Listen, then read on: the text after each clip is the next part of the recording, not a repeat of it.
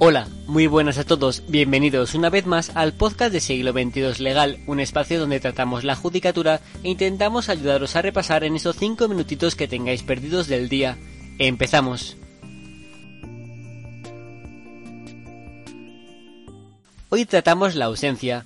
Teóricamente, la ausencia puede definirse como la falta de presencia unida a la prolongada carencia de noticias que, determinando una situación de incertidumbre sobre la existencia de una persona, obliga a la adopción de medidas conservativas e incluso traslativas del patrimonio del desaparecido. Volvamos a repasar el concepto. Se define como la falta de presencia unida a la prolongada carencia de noticias que, determinando una situación de incertidumbre sobre la existencia de una persona, obliga a la adopción de medidas conservativas e incluso traslativas. Del concepto citado se desprenden las notas que caracterizan esta situación. Podemos encontrar tres notas. uno. La falta de presencia. dos. La prolongación de dicha situación, lo que origina la incertidumbre sobre la existencia del ausente. Y tres. La falta de noticias porque, si aun ignorándose dónde se encuentra el ausente se reciben noticias suyas, no se produce la situación de incertidumbre que caracteriza una institución. En cuanto a la naturaleza jurídica, tenemos que afirmar que la ausencia produce efectos característicos sobre la situación de la persona y sobre los derechos que a la misma corresponden es indudable. No obstante, disienten los autores sobre la naturaleza jurídica de estos efectos, que son, en definitiva, los que caracterizan a la institución. Al respecto, las principales teorías sobre la naturaleza de la ausencia pueden resumirse como sigue. uno. Que la ausencia es una causa modificativa de la capacidad de obrar, conforme a Valverde o Serrano. dos. Que la ausencia es una causa modificativa de la capacidad patrimonial, es decir, un estado civil o una situación jurídica que se refiere tan solo a los derechos patrimoniales, pero no a los personales del ausente, conforme a Sánchez Román. tres. Que la ausencia es un estado civil, opinión reforzada por el hecho común a las regulaciones positivas de que tanto la declaración de ausencia como la de fallecimiento se inscriben en el registro civil. cuatro. Y, en fin, más recientemente se ha dicho que la ausencia es una situación peculiar de la persona sin parangón sistemático con ninguna otra de las reguladas por el ordenamiento jurídico.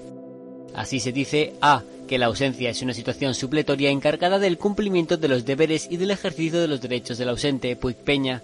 b. Que la ausencia no es una modificación de la capacidad ni del estado civil, sino una desconexión entre la persona y el patrimonio entregado a la administración del representante que afecta reflejantemente a la capacidad de obrar del ausente, en cuanto se le imponen como propios los actos que lícitamente realiza su representante, y en cuanto no puede obtener la posesión de sus bienes ni ejercitar con plenitud sus derechos hasta tanto no se declare sin efecto el auto de declaración de la situación correspondiente. Federico de Castro, Moreno Martínez. Respecto a la regulación legal, de la ausencia se ocupa el Código Civil en el título ocho del libro, artículos ciento ochenta y uno a ciento noventa y ocho, redactado conforme a la Ley de Ausencia de ocho de septiembre de mil novecientos treinta y nueve. Posteriormente, por leyes del trece de mayo y de siete de julio de mil novecientos ochenta y uno, se modificaron respectivamente los artículos ciento ochenta y cuatro y ciento ochenta y nueve y también ciento noventa y cinco de dicho texto legal y preceptos concordantes de la Ley de Enjuiciamiento Civil, recogida en los artículos dos mil a treinta y uno a dos mil cuarenta y siete.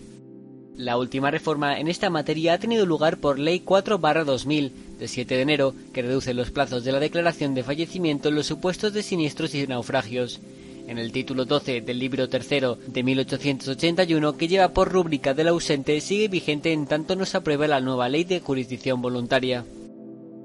Por último, destacar que las tres situaciones contempladas por el Código Civil, persona meramente desaparecida, ausencia en sentido estricto legal y declaración de fallecimiento, son independientes entre sí, ya que no es preciso haber instado una de estas situaciones para poder pasar a la otra. Bueno, esto ha sido todo, esperamos que os haya servido de utilidad y os vemos en el próximo episodio. Os recordamos, una vez más, que podéis encontrar material tanto gratuito como de pago en Siglo veintidós Legal y en oposiciones judicatura punto com. Nos vemos, hasta luego.